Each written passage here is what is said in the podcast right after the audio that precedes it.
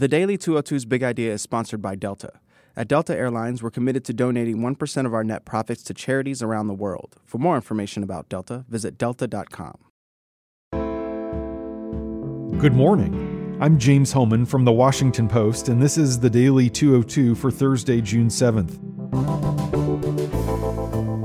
In today's news, Paul Ryan debunks the president's latest conspiracy theory. Border crossings surge and Scott Pruitt gets in trouble for freeloading on food in the White House mess. But first, the big idea.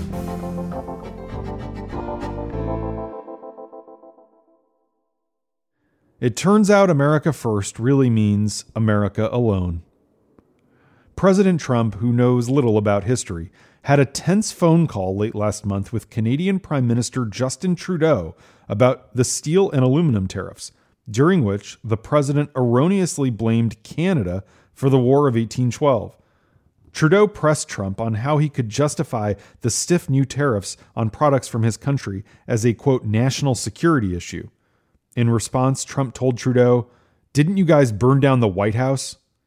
He was referring to the War of 1812, an incident from more than two centuries ago. But as every schoolchild knows, it was British troops who ransacked Washington and burned down the White House. Moreover, the British attack on Washington was in retaliation for the American attack on York, Ontario, in territory that eventually became Canada, but was then a British colony. But putting such quibbles aside, the testy conversation highlights the degree to which this president is adopting a confrontational stance toward one of our closest allies, Canada. Trump is planning to adopt an even more brash stance when he goes to the G7 meeting in Quebec on Friday. He will be face to face with several other world leaders, including Trudeau, who he has antagonized with a set of increasingly protectionist policies that may lead to the collapse of the rules based international order that the United States helped build after World War II and has benefited us so immensely.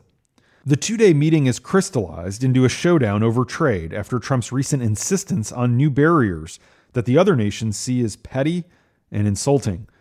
Most of the other countries represented have a trade beef with Trump that is unlikely to be resolved at the summit. And for each, the standoff is just one more sign that the United States is pulling back from its traditional global leadership role. In a sign that Trump is looking to stoke divisions even further, White House officials are now discussing ways to impose additional economic penalties against Canada, which remember is the host nation for the summit. Trump wants to retaliate against Ottawa for threatening to levy tariffs next month on roughly $13 billion in U.S. made products. But they're only threatening that because the U.S. put tariffs on Canada. Who knew trade wars could be so hard? White House officials are also considering whether to have Trump refuse to sign on to a customary joint agreement at the end of the G7 summit. One senior administration official said that it would be a signal that the old ways of doing business are over. White House economic advisor Larry Kudlow says Trump is untroubled by the rancor, adding that the president will meet with Trudeau and French President Emmanuel Macron on the sidelines of the meeting.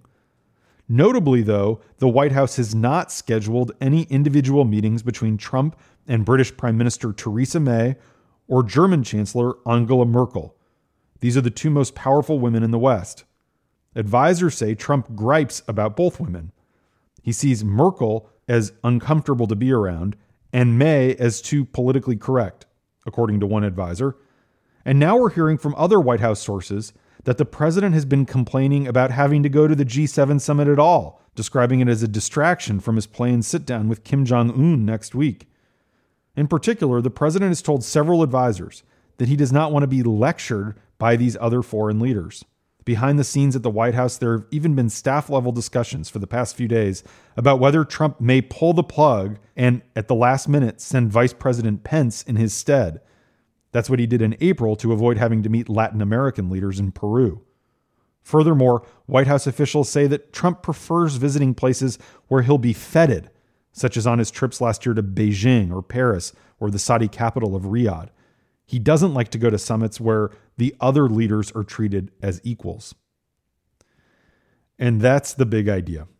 Here are three other headlines that should be on your radar. Number one, Speaker of the House Paul Ryan told reporters on Wednesday that the FBI did not plant a spy inside Trump's 2016 campaign, contrary to what the president believes and continues to assert almost every day on Twitter. But I have seen no evidence to the contrary of, of the initial assessment that Chairman Gowdy has made. Uh, but I want to make sure that we run every lead down and make sure we get final answers to these questions. Ryan was referring to last week when Representative Trey Gowdy, the Republican from South Carolina and the chairman of the House Oversight Committee, told Fox News that the FBI acted responsibly in investigating information alleging that certain Trump campaign advisors had very suspicious ties to Russia. Both Gowdy and Ryan have received top secret briefings on this matter. Another Republican on the House Intelligence Committee, Tom Rooney, also chastised Trump yesterday for pushing false conspiracy theories with no evidence. He's not worried about crossing the president or committee chairman Devin Nunes anymore because he recently announced that he is retiring from Congress. Number two, House Republicans have failed to craft a compromise immigration bill that would satisfy both conservatives and moderates, meaning that a discharge petition to protect the Dreamers from deportation may come up for a vote soon. Leaders huddled with about a dozen moderate and conservative lawmakers for two hours last night and emerged without a clear resolution on the divisive issue. One idea Republicans have been exploring is providing a route to citizenship for all the young immigrants in exchange for cuts to existing immigration programs. All House Republican lawmakers are set to meet behind closed doors today in hopes of ending the standoff. Meanwhile, a new DHS report says U.S. Border Patrol agents made more than 50,000 arrests in May for the third month in a row. These figures represent another blow to Trump's zero tolerance crackdown on illegal immigration, which has not yet proven itself to be a successful deterrent and a federal judge is allowing an ACLU lawsuit to proceed over Trump's new policy of breaking apart families and taking children away from their parents when they're captured at the border. The civil liberties group argues that doing so violates the due process rights of asylum seekers. Number three, two of Scott Pruitt's top aides announced that they are leaving the EPA amid growing scrutiny of the administrator's spending and management decisions. The two aides have worked with Pruitt since his days as Oklahoma Attorney General, and they leave the EPA administrator increasingly isolated as he faces a dozen federal spending and ethics probes. You heard that right. There are now a dozen different probes into Pruitt's alleged misconduct.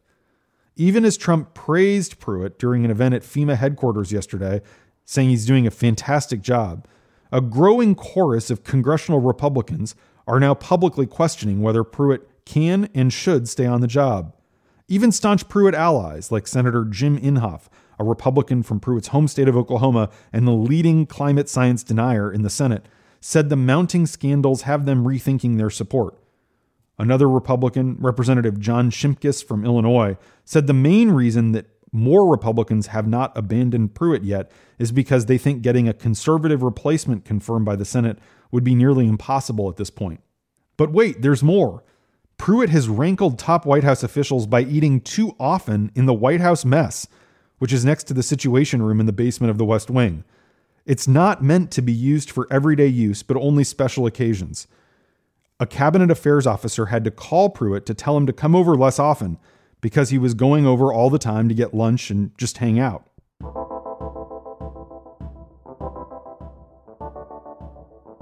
And that's the Daily 202 for Thursday, June 7th. Thanks for listening. I'm James Hohmann. I'll talk to you tomorrow.